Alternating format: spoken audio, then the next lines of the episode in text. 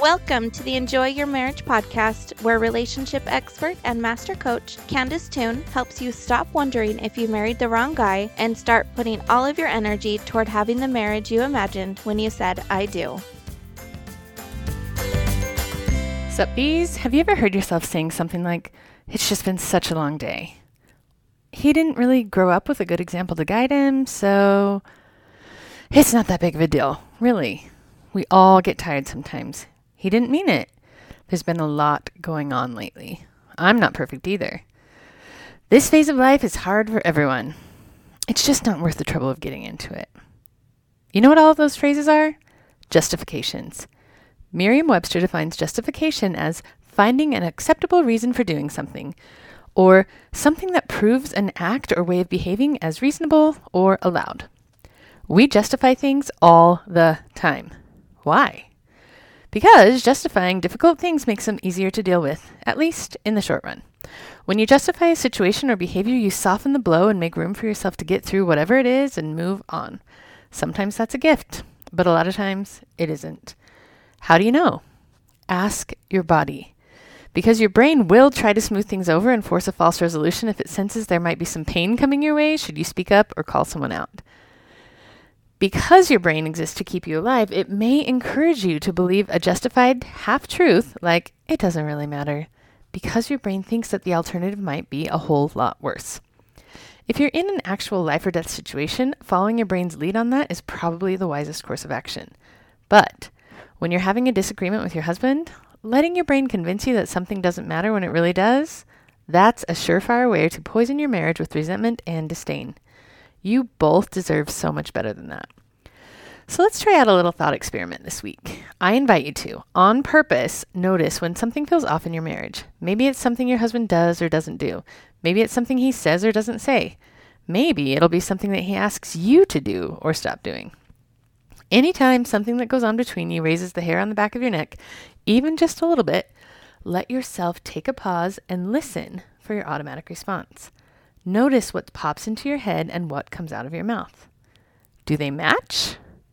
If your inner voice says something like, I didn't like that, or I'm not sure about this, or I would prefer if we, do you let yourself say that out loud? Or do you try to soften the truth a bit with something along the lines of, we all get tired sometimes, or he didn't really mean it, or there's just been a lot going on lately? Step one is to notice whether you act, what you actually say matches the truth you're hearing in your heart and in your head. As you notice whether it matches or not, remind yourself that it's not necessarily a problem if it doesn't quite match up. Sometimes it does make sense to give your husband a pass and choose your battles. The key is to make sure that's a conscious choice rather than a fear filled, conditioned response. Step two is to pause and notice how your conscious choice feels to you. Do you feel powerful as you pick your battles on purpose? Or stifled as you realize you're not allowing yourself to say what's true very often at all? If you notice that you're stifling what seems true to you, then just move on to step number three. Identify what you think would happen if you said what you're thinking, and then decide if avoiding that outcome is worth stifling yourself or not. Again, there's no right answer. Sometimes you'll decide that stifling is safer, and you might be right. Other times you'll see how stifling yourself is creating distance you really don't want in your relationship. When you see that, you'll be able to make some more room for your opinions and bring your honest self to the relationship more often. Most people think that honesty brings with it the risk of offending your husband and causing disconnection or contention. Maybe. But what I know is that a well executed honest statement, which is a skill that we work on in the Defying Gravity Revolution, a well executed honest statement always brings stronger connection between the two of you because there are no surprises lurking in the back closets. Low risk of surprise brings a greater sense of safety and trust every single time. Even if the honesty hurts a little at first, that pain is nothing compared to finding out that you've been living in a lie. One of my clients, my bees, recently wrote me a message with these exact words, and it kind of broke my heart. She'd felt she felt she'd been shut down in a conversation that was really important to her. And then she was annoyed that someone who'd witnessed the conversation felt very sorry for her because she'd been shut down. My bee had this to say I'm non confrontational about things like this. It's not unsurvivable it might be frustrating and embarrassing, but nothing is perfect. And most of the time, it's just something I let roll off. Bees. My dear bees, all of you are in Does all of you deserve more in marriage than to just continuously let things roll right off? All of you deserve way better than living in what living through what you think is survivable. Survivable is the bare minimum, bees, not the norm, never the norm. My mission in this world is for all women to have more of what they really want more connection, more love, more feeling cherished every single day. That can't happen when we tolerate experiences or comments that we shouldn't be tolerating. That can't happen when they're a habit of justifying away words and behaviors that we'd rather not have as part of our marriages. Too much tolerating makes it tough to know whether you're weathering what's probably a short lived and infrequent storm, which is something you'll want to do at times in marriage, or if you're just justifying things by painting a prettiest picture over something that really would be better to address often and right away. One of my very first coaches told me something about this justification thing that stuck with me ever since. She said, Justification doesn't really make us feel better, it just gives us a good reason to feel bad. A good reason to feel bad? What's that? As if there's even such a thing. At best, justification gives us a good reason to feel bad, and at worst, at worst, justification subtly guides you to question your senses and yourself. No thanks. Connection to yourself is the bedrock of every good thing you'll do in your life and in your marriage. If you're using justifications to force yourself into pretending things are okay when they aren't, this is my invitation to stop it. Like right now, today. Instead, tell the truth about when you're feeling bothered, hurt, hurt or burdened. Doesn't mean you have to demand a change or be beastly around reorganizing your experience. All you've got to do is be honest about what you're experiencing in every moment and believe it's possible to get something better for yourself while being the best version of the wife you want to be. I promise that you have a good reason for every desire in your life and preference in your heart. Those desires and preferences deserve to be voiced, to at least have a chance at becoming reality in your marriage. So watch for when you're tempted to talk yourself out of what you really want or what you actually feel because it's just been a long day or he didn't really grow up with a good example to guide him, so, or it's not that big of a deal. Don't let yourself lie to you that way. You can be a better friend to yourself than all of that. Doesn't mean you'll spoil, spoil yourself by forcing everyone around you to give you your way all of the time. It just means that you stay interested in getting to know yourself and your capabilities better by stating what you want or don't want, and then accessing your creativity and leadership to see what you can make happen while respecting your loved one's wants and needs as well. You don't have to convince anyone that your side is valid or your perspective is important. That's already true, just as a given. You do not need a cosigner for your preferences to matter. All you need is for you to believe that your preferences do. Let's take a common, fairly benign example to illustrate. There you are, waiting at a predetermined meeting spot before you and your husband head out to a group dinner. Everyone is there except his sister. She's late again, like she always is and you're annoyed. Not because you're a jerk, but because your preference in this world is to use your time efficiently, and she's making it harder for you to enjoy the company and the meal while still getting back to the babysitter on the schedule you promised. You know that she's been working long hours, she's a single mom, and she's under a deadline. You get it. And just because you understand why something might be happening, that doesn't have to mean that your sister in law gets a pass for being late. Tigers attack people because they are tigers. Most humans understand that.